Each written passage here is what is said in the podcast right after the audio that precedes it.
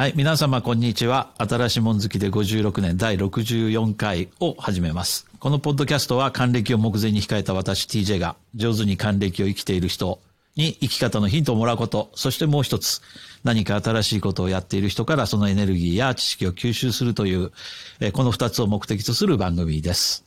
で、本日はいつもの3人でやるんですけども、えー私の隣師匠と、それから、えー向こうのセブからバスターさんです。よろしくお願いします。こんにちは、よろしく。はい、こんにちは。よろしくお願いします。えー今日これはね、あの、リバーサイドっていうので、 Zoom からちょっと変更してリバーサイド第2回目なんですけど、どうですか？うまくいってます？こっちはあの、素晴らしい。あの、この間はすごいエコーがガンガン来てですね、あの、なんていうか、あの、いっこく堂っていうあの、モノマネがあるじゃない？その、あれ、あれみたいな感じでさ。私、のっていうと、後で音が、音が遅れて聞こえるよっていうのは、あれ、あれの感じだったよ、もう。あれだったのね。もう本当、あれだったんさ。で、いや、これね、だから今日ほ、ら、うん。僕らヘッドホンしてないでしょ、うん。あんまりいい方法じゃないんだけど、あ本当だ。これね、うん。うん。こっちもそれぞれ師匠は師匠、僕は僕で、3人で別々のとこから参加すると、あの、ヘッドホンつけてやった方がいいんだけど、今日は師匠は、あの、僕のとこでやってるんで、あの、ちょっとこういう変則的な、で、えーそれで、かへつ、ー。その、反射をなくすためにはこれぐらいしか方法はなくて、ああ、またちょっと今後あの、違う方法を模索しようとは思うんですけど。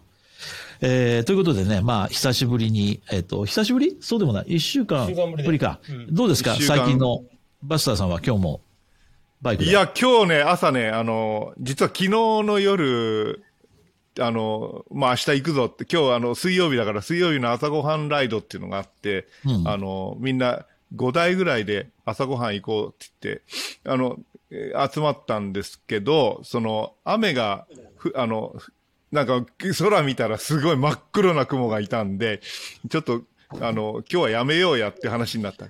で、やめようやっていう話になって、だけどみんなそのチャット、あの、まあ、いわゆるチャットしてたわけですよね。あの、うんフェイスブックのメッセンジャーチャットで。それだ、誰かがすごい下ネタを言い出したわけ。うんそれらさ、なんかすごいその下ネタ合戦が始まっちゃって、なんかあっという間に1時間ぐらい経っちゃって。そしたら、はいあれ？晴れてきたな って言い出して、それで、で、我々下ネタやめて、で、晴れてきたからオートバイに乗ろうって言って、で、オートバイに乗って、それで、まあ、あのー15分ぐらいで、うちから15分ぐらいのところにみんな集合する場所があるんですけど、そこに集まったわけ。そしたら、あのーいや、今日雨降ると思って車で来ちゃったとか、もうとんでもない奴らがいっぱいいてさ、それで、全然バイクじゃ 全然バイクじゃなくて、じゃあコーヒー飲んで、あの、ちょっとなんか落ち着こうかっつってコーヒー飲んで、あの、たらご飯、そこでも食べられるって言い出して、で、ご飯食べて、で、お腹が膨れたからもう帰るっつって、で帰ってきた。うん だから、あの、ツーリング今日なしだったんですね。ああ、そうなんだ。っていう、えーそういう、その、まあたまには初めてだね、これ。ねうんこのね、えー、2年間で初めてですね、あの、集まったけど、走らなかったっていう。で、飯食って帰ってきたって。だんだんそうなってくるんじゃないの？走るのも大変だしさ、つって。あるかもわかんない。走るの疲れるだろつって。飯だけ食おうよっていうね。そうそうそうそう。師匠もどうですか？最近は。ね、最近ね、あのー昔ね、このコロナの前は、毎月のどように、まあ、中国をはじめね、いろんなとこ旅行してたグループがいるんですけどね。で、みんなほら、あのーこういう状況になっちゃったから、行くとこない、なっちゃって、まあ僕たちだけではなくて、香港の人みんなそうなんだけどね、結構この観光地とかね、うんいろんなとこがもう人だらけなんです、最近。うん。ということで、我々も最近よく行くんですけどね、先週の金あ土曜日も、トンロンチャオつって東の竜の島っていうところに、うんえートンロンチャオ船乗って船一室一室を借り切って行ってきたんですよう。ん。で、かなり面白かったですね。うん。もうあの、テント村ができてて、みんなやることないから、そこに週末行ってテント張って、うん。あのーバーベキューしたりなんかして、一晩そこで過ごして、また帰ってくると。こういうよ夜一泊過ごしたの？じゃなくて？夜夜行かなかった。うん夜行かなかったけど、もうね、土曜日行ったんで、もう土曜日、その何便か、一日何便かフェリーがあるんですよ、香港から来る。それがね、着くたんびにね、みんなリュックとかでいろんな大荷物背負ってね、若者がこう降りてくんですね。で、そのバーって島のどっか行ってこうテントを張って、夜そこで過ごすんでしょうね。うん、そうそうそうう。ん、まあ、楽しいんでしょうね。結構人が来ますよ、今。香港のねねあの、キャンプっていうのはね、あの、日本のキャンプもそうなのかもしれないけど、その島に行くでしょ？で、僕も同じところ前行ったことあるんだけど、あの、電飾をするんですよ。あの、わかります？テントに？テントに？テントに、そう、クリスマスの、あの、ツリーに、あの、くっつけるような、あの、こう、イルミネーションが走るような LED の、あれがあるでしょ？ああいうのを、その自分のテントの周りにこう、綺麗に張り巡らすの。あれ、みんな多分ね、い一晩寝ないであれ騒ぐだろうね。そうそうそうそういや、落ち、落ち着かないじゃん、なんか。いや、落ち着く人いないから。みんなその酒飲んで。だからね、あの、我々は、その、ドローン飛ばしたり、朝の、あの、夕焼けと朝日を撮るのを目的としてるわけだよね。そうそするそううそうとその電飾やってみんな大騒ぎしてるところで、僕ら先に寝て、それで朝早く起きて、で、ドローン飛ばしながら騒いでたら、周りの人が怒るん怒られて。うるさい。早すぎるなんだ、キャンプってそういうもんだっけって思ってさ、朝日は5時だからね。いやーだ、だ、だ、だ、本当にすごいですよ。そこだけじゃなくてね、各地すごいんだから今。みんなその、そそういう行くとこないから。あの、東流島っていうあそこは特にその、もう特にすごい、あの、すごいよね、密度が。もう、その、行って、できるだけ早くテント張らないそと、うもう、場所がなくなっちゃう場所がなくなるぐらい。うん。すごい大きな、それしかない島なんだけど、すごいんだよ、とにかく。でね、あのね、僕の近況というとね、実はあの、えー最近コーヒー豆をい何人かからいただくことがあって、であの、この間ね、こあの、事務所のあの、リフトに行ったら、リフトのとこにね、リフトってのはあの、エレベーターのとこ行ったら、張り紙がしてあって、えーコーヒーの、えー機材の、えー即売会みたいに書いてあったから、ふと見るとね、同じ事務所の同じフロアなの。で、そこまで行っあの、じゃあちょっと行ってみようと思ってそこ行ったら、あの、カップとか、なんかイタリアのあのエスプレッソマシンの卸をやってるとこでね。で、そこ行って、あの、いろいろ、えーコーヒーカップとか買って、で、そこでローストやってるっていうんだよね。コーヒー豆のね。で、今、うちのビルってさ、あの、ババスターさんがいる頃も覚えてます？あの、えー、7階に。ああ、覚えてる覚えてる。あそこコーヒー屋さんコーヒーローストあったねうんあったでしょ、うんあったあったで、さらにこの15階にもコーヒーローストの事務所ができたの。事務所っていうかあの、まあ、倉庫兼まあ、まあ、なんだろうソフトハウね。スだね。基本的にはね。いや、だからコーヒーの、その、香港の、あの、需要っていうのがすごいんだと思う、今。あの、僕が香港に来た時に、93年ね、その頃、コーヒー、あの、ほら、例えばバスターさんとか僕がいて、それでアメリカとかからお客さんが来て、コーヒー飲め、美味しいコーヒー飲めるとこどこがあるっていうから、美味しいコーヒーって言うと、いや、美味しいコーヒーじゃないや、普通のコーヒーが飲めるとこがどこがあるって聞かれるわけ。で、あ、マクドナルドがいいよって言ったら、マクドナルド飲んだ、あ、やっと普通のコーヒーが飲めたって言って、その、美味しいじゃないねそうそう。まともなコーヒーがなかったでしょ、うんなかった。最初はね。すごいあのね。香港の昔のコーヒーっていうのは、あの、ズダ袋にコーヒー豆を入れて、あの、煮出してね。そうそうああいうコーヒーしか昔なかったんだよね。インスタントとねうんで、さらにその、そこに練乳を入れて、そう。っていう、ちょっとね、日本人からすると、ちょっと飲みにくいコーヒーだったんだけどね。まあ、最近はもう普通になっちゃったね。普通の僕らが、普通にコーヒーっていうのが、どこでも飲めるようになって、ありがたいよね。うんまあそういう、その、えー最近そういうことがあったんだけど、それでね、今日のテーマは、えーあなたはなぜ香港にっていうのをこの間またやって、明日また新しいね、女性が、あの、川原さんっていう女性のやつをやるんだけど、おーはいはいその最近ね、その富に思うんだけど、やっぱり日本を見てると、やっぱりもっと日本から海外に出た方がいいんじゃないかなって思うことが多いんですよね。その Facebook 見てても、それからニュースとか見てても。というのは、あのやっぱりちょっと閉塞感というか、なんていうのかな。日本の、その、悪いとこが今、社会構造的になんとなくあんまり良くない状態に日本がなっちゃってるように見て。で、実は香港とかアメリカとか、た、そんな大変じゃないんだよね。実は行って生活するって。その大変なことなんだけど、あの、思ってるほど大変じゃない？じゃないかなって思うんだけ今、ど、そ抵抗感が少ないよね、みんなね。でも、多分、出たことない人は、その、すごく大変なことだと思うと思うんだけど、例えばバスターさんや師匠とか、まあ僕もね、実はその、そんな大したことなく出ちゃった。もう、おもう決死の覚悟で出たっていうよりは、出ちゃったぐらいの感じで、で、行って、そこで生活しちゃった。で、できちゃった。うん。で、もう30年っていう、そういう世界なんじゃないかと思うのね。で、考えるほど、あの、ほら、案ずるより産むがやすしっていう言葉があるけども、実はその、そんな大したことじゃないんだよっていう、そういうことをこう伝えて、で、日本の人で、あの、今、えー若い人ね、特に、あの、こう、日本で閉塞感を持ってるような人、やっぱり、その、変な事件が起こるっていうのは閉塞感だと思うんだけど、そういうのをちょっとでも、その、取り除けたらなと思って、師匠やバスターさんの、その、えー香港とかアメリカとかに行った、あ、これは師匠だな、これ。違うか。そう、師匠。これ やってるね。伊賀レコーディングだって言ってますけどね。ええ人のこと言えないからね。伊賀レコーディングっていうのは何語だっていう。関東語と英語が混じってる。誰でもわかるからいいじゃんね。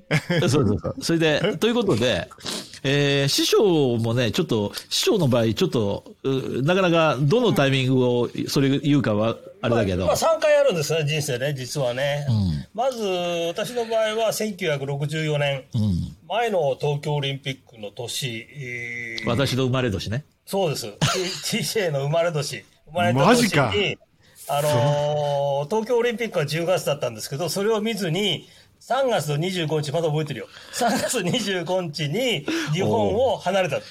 だこれはね、別にあのーどうのこうのじゃなくて、うちの父親が転勤になったんで、それに一緒についてっただけなんですけどね。だから、思い、思思い切るも何もないよね。思い切りもないもんねただ、あのーよ、良かったか悪かったか分かんないんだけど、中学1年の中頃にもう行くことが決まってたんですよ。うん。でね、おちょっとね皆さん信じられないかもしれないけど、その当時のね、あのーまあ、要するに海外赴任っていうのは、まあ大体どのか、大きな会社しか行ってなかったんだけどね、大体その、その、とその場所の支店長とかそれに準ずるような人だけは、家族同伴で同時に行けたんですよ。うん。というのはなぜかというと、スタッフとか全部用意されてたから。うん。それ以下の人は、家族一緒に同伴できなかった。で、一年、あのーご本人が向こうで生活して、呼ぶ準備をして、それで家族を呼びなさいと。こういうことだったんで、ではわた我々も母親と私は、あの、父親が赴任して一年経って、やっと行ったんです。だからそれが決まってたんで、大体中学1年の中頃ですね、もう行くことが決まってたんで、あのーまあ、閉めたって感じでね。で、あの、高校、中学受験に失敗して、中学受験に失敗して、勉強しなかったからね。で、高校受験をね、あのーあ、もうやんなくていいんだって感じでね、うん。もう全然勉強せずしてって言って、あの、過ごせたって、これはまあ良かったか悪かったか、わかりませんけど、まああんな形でいっぱい、なんの、パッていっちゃったんですね。ん。だからこれは、用もなかったですね。師匠の場合、まあ、ラッキーなのは、それから以降も、その、そこで経験してれば、うん。あの、どっか赴任先が、例えば台湾とか、日本、あの、えー香港って言われても、抵抗がないよね、まずは。ね。海外に対してのね。だからそういう意味で言うと、バスターさんはもうちょっとはその抵抗がある形だよね。もうちょっと踏み入ったんじゃないかと思うんだよね。いやそれは一番そうですね、一番、やっぱり、だと思うね。あのね、一番最初に、あの、僕アメリカに行ったんですけど、それはもう、あの、物見湯さんっていうの？あの、物見湯さんで行きました。で、そうだねあの、うん、た、たかだか7ヶ月ぐらいの体験みたいな感じで行って、で、あの、えーなんていうのかな、えーロサンゼルスに、あの、知り合いがいましてね、鈴木さんっていう人がいて、で、それは、あの、うちの親父の教え子だったんですよ。で、その方に、えーがいるということで、ロサンゼルスに行って、それで、あの、フェローシップハウスっていう、その、教会があるんですけど、そこの部屋を一つ借りて、えー、1週間11ドルっていうレートで借りて、で、まあ、アメリカ、せあの、ちょっと、あれし、あの、生活体験しなさいって言って、で、生活体験してすぐ、すぐ帰ってくるはずだったんですけど、あ、これいけると思って、すぐビザ延長して、それで、すぐ車買って、それで、あの、いろいろ、あの、ちょっと悪いこともして、あの、こう、いろいろ、自動車使って、あの、いろいろ、あの、ディズニーランドまで、あの、白タクやったりとか、そういう、あの、ことやってお金を稼いでる。でお、すごい。うん。で、あの、レストランに勤めてて、で、まあ、その頃、あの、ほら、メキシコの、あの、オパールを安く、ちょっと安く買え、買えたんで、そこで、あの、皿洗いやりながら、あの、その、ウェイトレスやなんかにそういう、あの、オオパールを売って、それでまた稼いで、それでみんなか、買い、買ったら、そのレストランやめて次のレストラン行って、また、それ、そういう行商みたいなことやってた。で、すごいね。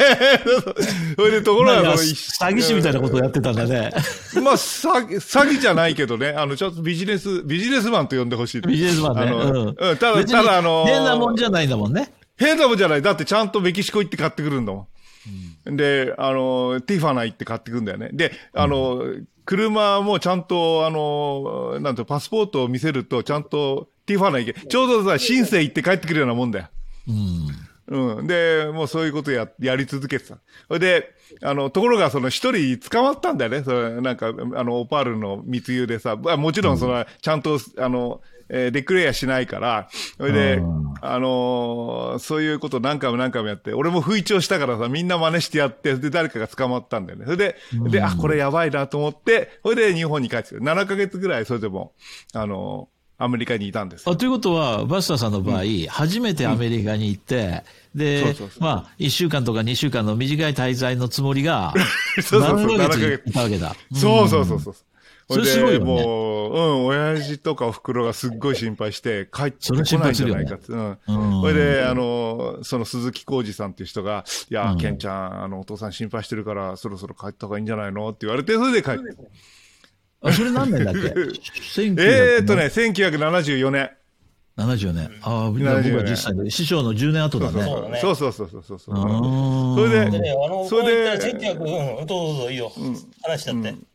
うん、それで、その74年に帰ってきて、それからどうなんだろう。えーっとね、うちの親父さんがやっぱり、あの、亡くなっちゃったんですよね。あの、えーその1年後ぐらいかな。75、6年だと思うんですけど、ちょっと今 親父が死んだ年覚えてないってのあれなんだけど、あのーで、えーいろいろ借金がございましてね。で、その親父さんの借金を引き継いで、僕が払ってたんですけど、あのーな、いかんせん、その、そんなに稼がしてくんないよね、日本は。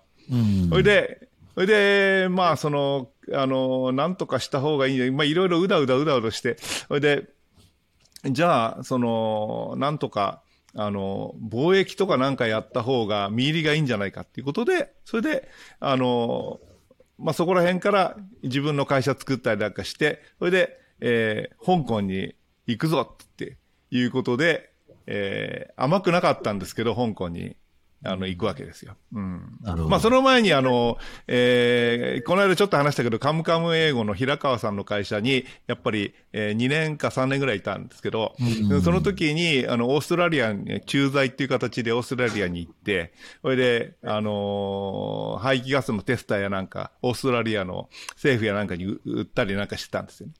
で、そういう経験があったから、あのーまあ、その、そこで、まあ、一つの成功体験みたいなのがあったんで、それで26になった時に、あ自分もそうやって、あの、金稼ごうと思って、それで、あの、香港に行ったんです。香港は、あの、税金が全然かかんないって言われたんで、これはもう閉めたと思って行ったんですけど、香港ってね、そこまで甘くないんだよね、商売。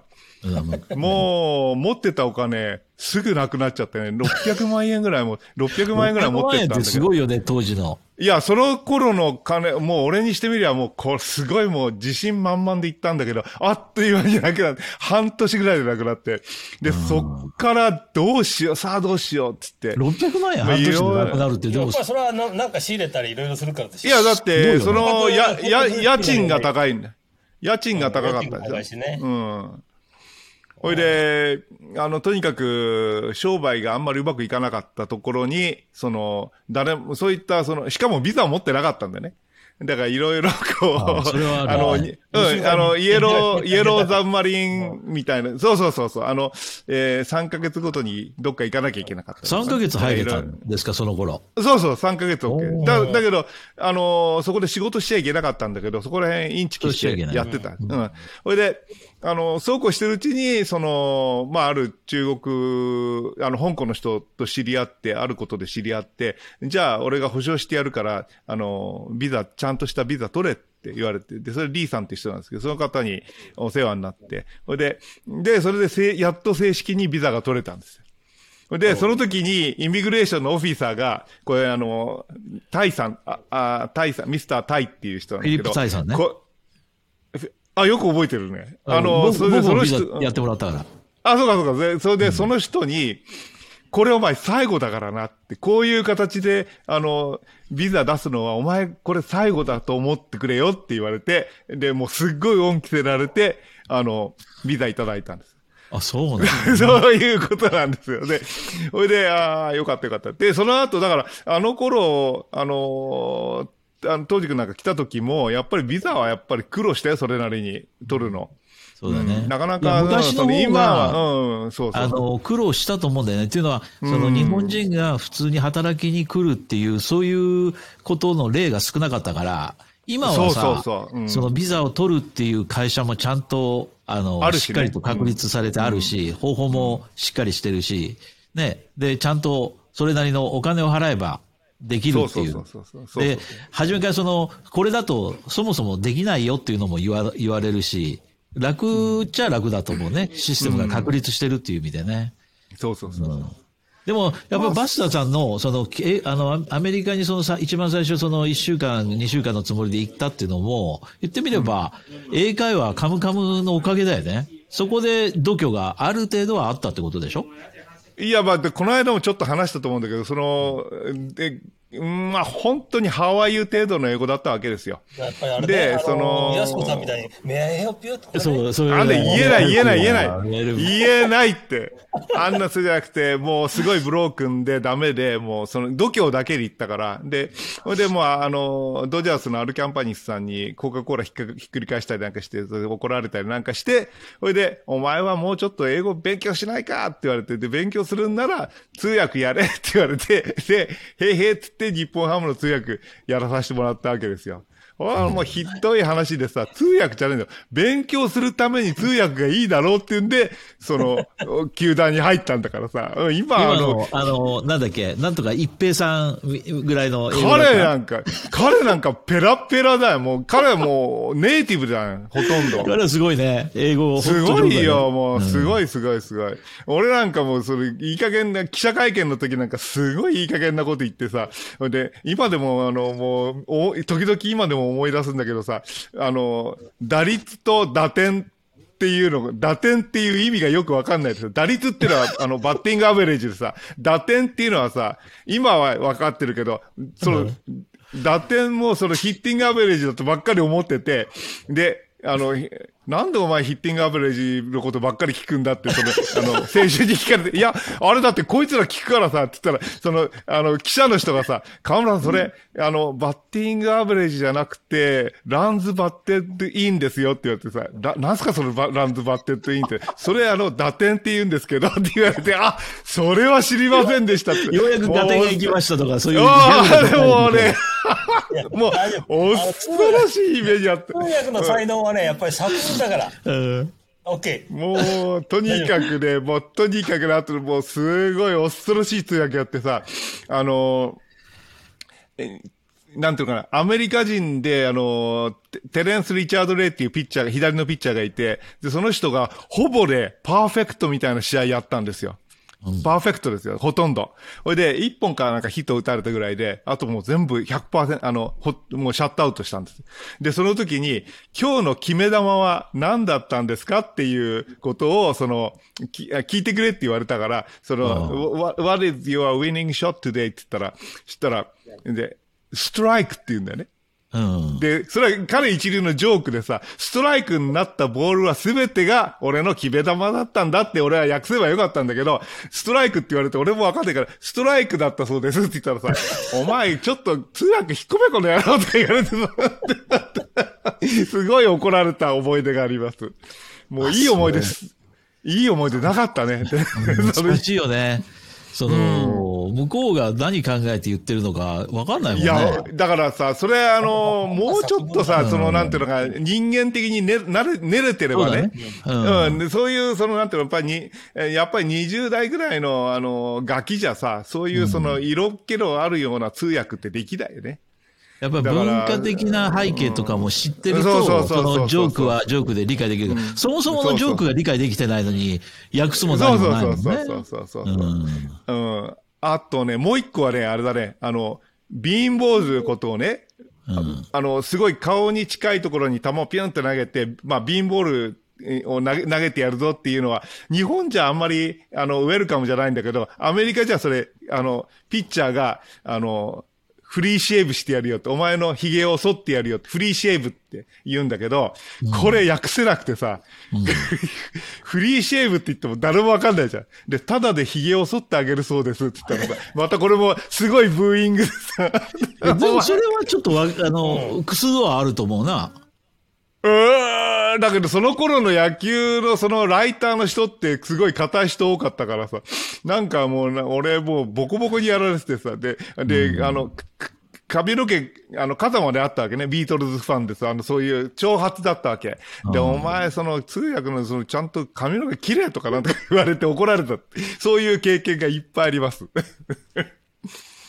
でもまあ、あの、うん、その、うんまあそういったことは、あの、確かにそういうことで少しずつ頭ぶっけて英語が喋れるように少しなって、それで、まあオーストラリア行ったり、で、オーストラリアから帰ってきて自分の会社作って、で、で、まあ香港に行かないと、これもう借金返せないぞっていうことになるわけですよ。それで香港来た。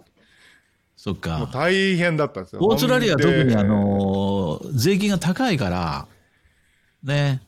そう。ただね、オーストラリアは、その平川さんの力で、うん。あの、まあ、っていうか、僕も、確かに僕も頑張ったんですけど、あの、平川忠さんのおかげで、あの、台本丸暗記して僕はプレゼンしたんですよ、500人の前で。で、これがめっちゃ受けて、これで、あ、まあ、めっちゃって言っちゃいけないんだっけ？大、大変受けて、大変受けたっつ。で、大変受けて、で、あの、僕が全部その受注を、あの、う受けちゃったわけですよ。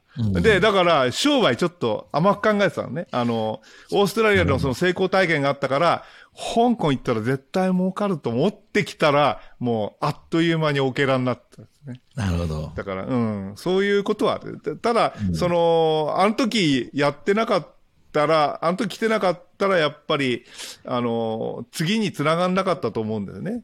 あの、僕、単発で終わっちゃってたと思うんですよね。で、今でもほら、会社があるっていうのは、その、やっぱり TJ に、あの、あの、バトンタッチして、で、TJ が今度誰かにバトンタッチして、で、会社は残るわけだから、やっぱそういうことができたっていうのは、やっぱり、あの、かなりリスキーだったかもわかんないけど、良かったと思う。うん。そうね。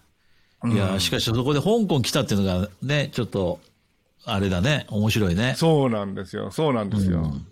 うん。なかなか香港に行こうと思わないでしょ。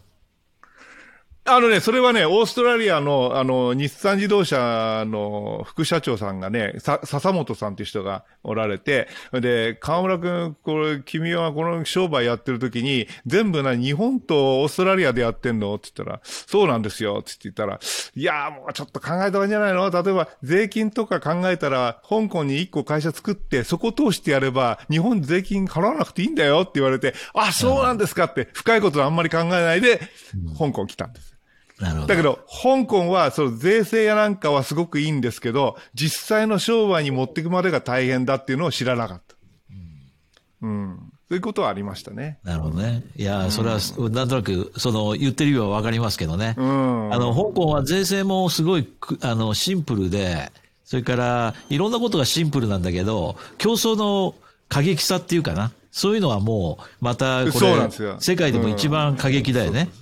過激、過激、すごかった。そういうことがあるんじゃないかな。特にバスターさんがやったような、その、車関係なんていうのは、いろんな、あの、業者が参入してるとこだしね。そうそうそう。生き馬の目を抜くやつだよね。そうだよねで、あのーまあ、それで車じゃなくて、次にあの、ほら、トランジスタとかダイオードとかを中国に売るっていう、そ、そういう方にどんどんどんどん変わっていったわけですよね。うん。だから、えまあ、そういう、まあ、その、手を変え、品を変えっていうことですかね。そういう形で、あの、商次なる商材は何かっていうのをいつも考えて、で、やってきたんですね。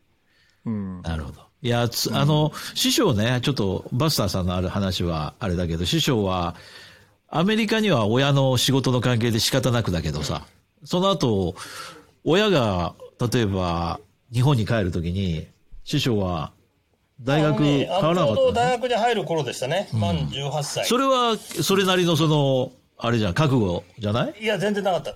な 覚あの、悟。あの時、だから、一応ね、あの、聞かれたわけです。お前どうすんだっつってね。大学ってことで一緒に日本に帰るのかどうすんだって言われたそうだよね。もう二つ返事で残るって言っちゃったわけ。それ、それまだ、高校の時の話？も大学そうももう大学決まってたの？うんでうん、なぜかっていうと、簡単なんですよ、答えは。あの、大学受験なんかできるわけないと思ったの。あ、日本のね？日本で。うんだってこのね、私みたいな大学、あの、段階の世代ってね、すごかったの、この競争率っていうのは。だから中学浪人が出たぐらいだから、昔ね。で、こんな、だん、全く勉強しなくてね。高校3年間だとほとんど勉強しなかったんだからね。こんなもんが日本に帰ってですよ。で、今みたいに帰国子女学団あるわけないんだから、当時ね。ないの？ない。うんだあからね、なま、でも英語の試験だけはいけたんじゃないかいや、な。わかんない。うんあのーかもしれないし、かも、じゃないかもしれないけど、全くその、意思、そういう、やろうという意思もなかった。だからもう、もう、もうそ、アメリカに残るとしかね、もう選択肢は自分の中ではなかったね。でもそのまま残っちゃった。で、それが間違いのやっぱり、人生のこの、いやいやいや。間違いの振り、そこが振り出しですよ。で、でも、一応大学行って、えで、社会人になるときは、アメリカで社会人になったの？いや、だあの、アメリカではね、あの、ずっとアルバイトしてた、あの、銀座の末広さんに、1年近く。言ったじゃん。一この年近く間、あの、この間っておかしいけど。うん。一年近く、あの、仕事、そのまま延長で、黒服の仕事やってましたよ。そう。蝶ネクタイに黒服の仕事。何サンフランシスコのジャパンタウンにあったの？そうそうそう、ジャパンタウンにありました。そうそうそう。あれ ?DJ 一緒に行ったじゃん？行かなかった？行ったよ、行ったよねまあ、。末広さんは亡くなっちゃった行ったよ行なってたあの、ジャパンタウンは行ったね。そうそうそうそう。うん。まあ、それでね、どうしようかだと思ってたんだけどね、あのー当時ほら、車ばっかりやってて、ほとんどレース場と、あれの往復みたいなことやってたから、いや、日本で帰って、車のなんかそのレースの仕事をするぐらいしか頭になかったんだね。で、ちょうどあの、いいね父親が当時、あの、アフリカのナイジェリアに駐在してたんで、でちょうどそ、そこから日本にまた転勤でか戻る、ちょうどその時時期だったんです。あでお前遊びに来ないかって言われて、もう二つで行くっつって、行って、それ何？その、アメリカ引き払ってってこと？そうそう、引き払って。ああ、なるほど。ううん。引き払って、あナイジェリア行って、一月もう何も知らず遊ん遊んで、トラブルばっかり起こして、うんで、一緒に日本に帰した。あ、そうなんだそうなんですよ。で、日本では仕事を？で、日本に行っても、うんあの、某自動車会社に、うんあの、津田島にある、あの、なんとか技術部ってところにい、2年近くいたかな。うん。いて、あのーそうですね。やっぱりそれで自分の限限界を悟りましたね。レースドライバーなんて、これはまた夢のまた夢、またさらの夢だっていうのはよく分かったよ、自分で。あで、そういう時に、あの、アメリカのその、まあ、ちょっと知ってる人から誘いがあって、アメリカの会社に勤めました。あ、なるほど。はい。それでね、で、いろいろやって、で、台湾に今度赴任。あ、でもその時何？アメリカにはもう行かなかったんだ。で行った行ったり、戻ったり、やっては、1回か2回ぐらいやった気もするけど、あまあ、それでね、あだからアメリカの雇いだけど、う基本もう、もう日あの、本の日本、人の、はい、やってましたからね。なるほど。で、最初にね、あのーまあ、韓国最初ね、関わって、回数ずいぶん韓国行ったんだけど、おこれやっぱり長期にはいませんでした。で、次に台湾に工場を作るんで、あの、君行って作ってくれないか？あそうですね、30前で、まだ20代の後半ですよ。まだ若いよねま。すごいよ、すごいよ。うん僕こんな多いね、青二歳をね、ああ、そうだね。あんなあの、当時のお金で100万ドルですよ、米ドルのね。で、これ持って、お前工場を作ってこいつって。すごいなやんないよ、普通。日本の会社なんかそんなこと絶対やりません。その、アメリカからその、本部から応援が来るとかそういうのもないわけ？ない。全部、うん君一員だみたいな。一員だ。でね、それ前に聞かれたんです。君あの、あの、経理の会計の基礎式はあるのかって言われてね。うん会計ですか？うん、大学でその帳簿付けの、そうですね、あの、確かクラスを取ったような、取らないような。その通りで、あ、な、十分だよって言われてね。十分じゃないだろ。行って、で、あの、工場を作って、で、7年間そのまま駐在しました。それはすごいねう。うんちゃんとそれが、ね、あれできたのもね。うんまあ、なんとかなりましたね。うんなんとかななったのも、まあ、一緒に向こうでやってた、その、米国の監査法人、かなりそこに、本部に抱っこで、ああ、そうかそうか。ありましたね。ああなるほど。まあ、アメリカ、市場の働いてたアメリカの会社が、えかなり大手だったからちゃんとそこで、まあ、大きな会計会社と付き合っててはい、そこの会計会社の台湾法人とかが、ちゃんとあの、国際全体で見るからうん、あの、やってくれたってそういうことだよね。まあ、そこは会計的にはやってくれるけど、この工場を作るっていうまあ、部分に関してはね、どうしようもないよね。然その台湾の社長さんを、おーあ見つけてくるわけ？ですよ。あーなるほど。や総経理と副総経理を、うん。お雇った。これもね、やっぱり会計事務所の紹介で人選をしてもらって、僕が、ああ、すごいね。20あ23まだ30にいかない青二歳がそのもう当時やっぱり40いくつ50近い人をうん面接して死のもの言えるわけないじゃないですか、うん。だからそういう選んでこういう人をその時はまだ選プートファーじゃできないしね。できないうん。だから英語でやるわけ。うんこういう人を選んだから面接にしてくださいって。あー。で向こうから来て人が来たわけですよ。あ、なるほど。で面接して、あのー雇いました総経理と副総経理を。で私はどっちかっていうとその無駄遣いをしないが見張ってろということで。あなるほど。で見張ってて一 一番危ないやつがやって そうだよ、そうだよ、そうだよ。あの、大学入ると同時に、あの、4年間の学費を全部使う男が、あの、管理するっていうのがすげえ大変 GT500 買っちゃうっていう人だから。まあ、あの、事故も起こさずにね、7年間でも何？その、青2歳の、はい。その、30いかないのが、うん。まあ、えーまあ、ファイナンシャルコントローラー的にいて、はい。うん。その二人の、その自分より年上のはい人たちは、一回りも上ですからね。一回りも二回り上の人は言うことちゃんと聞いてくれたわけ。いや、言うことを聞くも何も、うんあの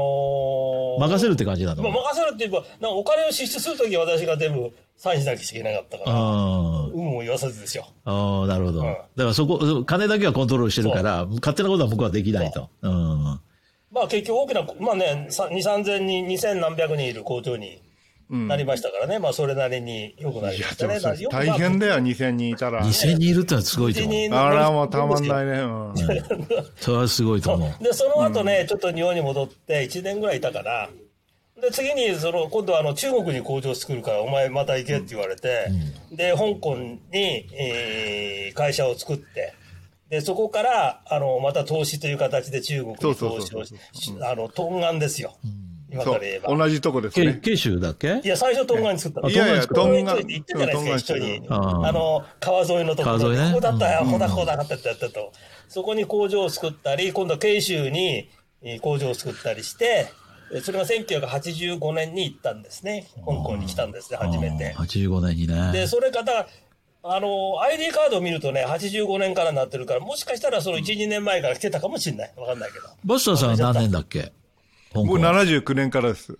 ですよね僕85年だったら、多分1、2年前から来たとしても、おーちょっと僕の84年とか3年4年ってことね。うん。僕の ID カードは82年からだ。うん。だからそのだ前からがいたからね。あの79年に2年はいたからかもしれない、前にね。ただ、皆さんと違って、やっぱり、大手会社の駐在員だったから、んあのーまあ、お金の心配はないし、うん。そうだあね。のーまあ、そういうことはちゃんと面倒見てくれたから、そういう面での、おトラブルとか苦労はなかったですうね。ん。そうだうね。ん。だから、その、困るのは、政府とかのその折衝っていうのは、じゃあそれ、誰がやるわけ？うん、だから、あのー当然香港に、またこっちの雇うわけ香港に来ても、うん香港の代表者とは雇ったわけです。ああ、なるほど。これはあの僕なんかも面接して、ちうんゃんと決めた人ですうね。ん。で、そういうのはちゃんとあ交渉してもらって、やっぱりその香港人が当時やっぱり、えー中国の場合は、香港人を立てて中国に投資というケースが多かったですから、当時ね。だねだから当然、うんほ中国との折衝も、その香港の人がやりましたね。ああ、なるほど。うんであとお金を払うのは僕が払ってたわけですうけど。ん。だ当時ね、一番、確か85年ですよ。初めて中国の、あのーに足を踏み入れたのは僕はあれですよ、東岸の風門、虎門。トラモンね。あそこがね風門だねからあれだねうん香港の大黒町から、うん。フェリーに乗って、大黒町へ。大黒町、あそこが港マジ？東港線ってのなかったから、昔ね。大黒町、今も埋め立てられちゃって、土地にな、埋め立て地になっちゃったけど、あそこに大黒町っていうか、うんあそこじゃないの？もう、ヤオマーってのはあの、あそこじゃないの？大黒町大黒町なの？あそこに大きな、大きじゃないけど、フェリーターミナルだった。でそこからフェリー乗って、あの、虎門に行ったんですよ。バスターさん大黒町のターミナルって知ってる？ターミナル覚えてるよ。大型の方じゃないですかあ、そう。俺全然知らないわ。そこから乗ってね、で、虎門に行ったんですよ。で、虎門に着いて、お初めて中国で、ここ中国かよ、なんてね、見てたらね、あの、船から降りて、こちらにどうぞって特別室に連れてかれて、そこで座って、じゃあパスポート貸してくださいってパスポート渡して、あと全部やってくれて、僕ら何もしない。そこでお茶飲んでって終わり。まあこんな感じでしたね。うん。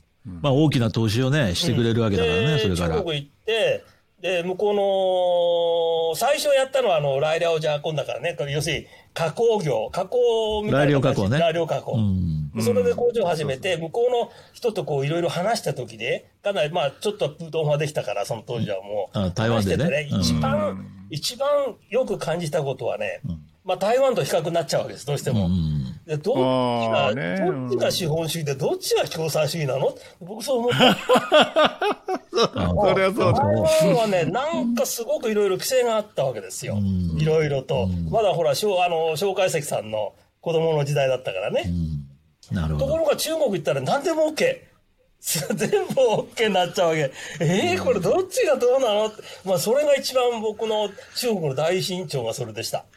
だからそれはそのルールが、ルールを決めることさえもまだできなかったって。その来流加工にしても、来流加工っていうのは一体何なのかもよく分かってないけど、とにかく来流加工っていうシステムを導入して、あの、人件費だけを中国が取ってで、材料は全部海外から持ってきて、100%そのものを出すっていう、そういう新しい形のその工場のあり方っていうのをね、まあ、模索っていうか、つく、作りながらっていうことだから、何でもありになっちゃったんだろうねと。もかく、来てくださいと。ね。お金を落としてくださいって、これがやっぱり、当時のやっぱ中国、ちょうど解放した、鄧小平さんが国を開いた直後ですから、そうだね。うん。まあ、そんな形でしたね。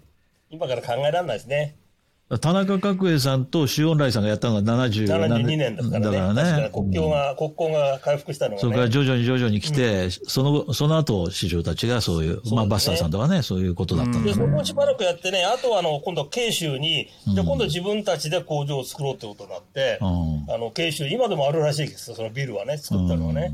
でそこに、まあ、やっぱりそこでもやっぱ3000人ぐらいの工場になりましたでかいね。3000人ってやっぱでかいよね。そこはあの、お香港の人がそう統括して見てたから、僕なんか、そうですね、月に1回か2回ぐらい、えー、視察という名の遊び、うん遊びじゃないけど。うんまあ遊びだねうん、遊びだね。でそう言ってましたね、慶州まではね。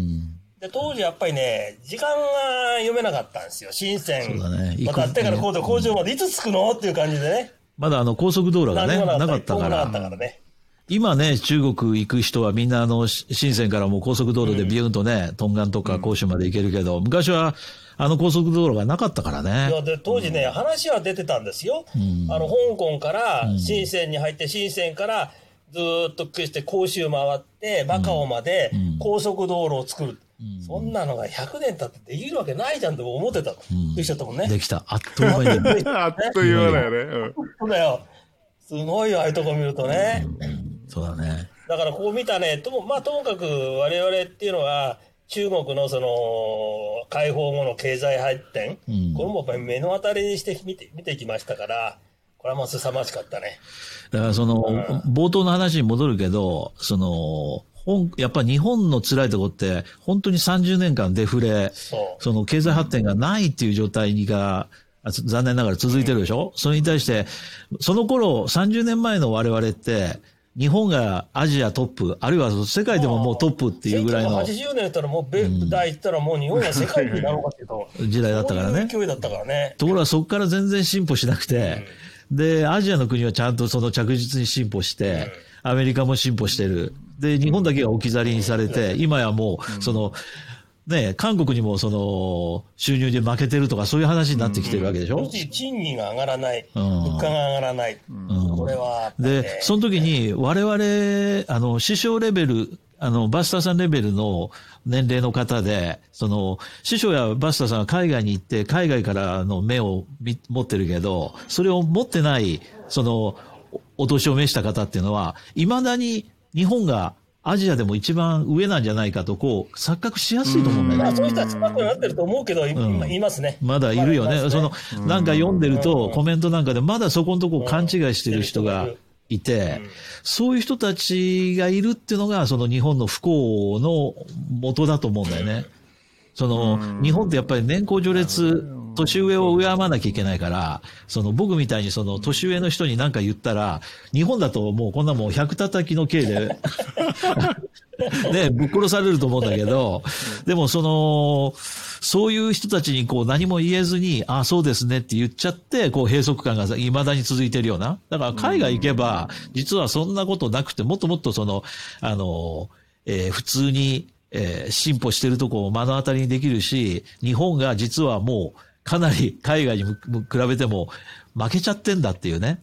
だって日本に、お香港の人って日本なんで行くのって言って安いから行くんだよこんなことあっていいの？1980年代って言ったら後半、特に後半って言ったらバブル絶頂期でしょ？そうとにかく日本は高いと。高いって言ってた全てが高い。こういう国だったよね。だよね今は日本って何でもや日本が安い。なんか、時計がなんか言ってるけど。なんか時計がなんか言ってるよあのーすごいギャップがあるよね。ギャップ、本当に。うん。だからちょ、ちょっとね、日本はもう、もう、やっぱりもうちゃんと日本自身を、自分自身で日本っていう国を理解しなきゃいけないと思うんだよね。その、まあもちろんそのさっき言ったようなそういう人たちは少ないと思うけど、その若い人たちも今やもう我々がアジアを追いかける時代になっちゃってるという、それを認識しなきゃいけないし、それを認識するためにも、海外出て働くと、日本で働くよりもっともっと楽に、実は生活できることいっぱいあるし、今さっきここで始める前に、あの、来てたのも、えーお母さんが、えー香港の方で、お父さんが日本の方で、ずっと日本で暮らしてて、えー30歳ぐらいになって、今、香港来てるんですよね。その、さっきその人と昼飯一緒に、あの、食べて、あの、話したんだけど、日本の会社にはもう行きたくないって言ってたよね。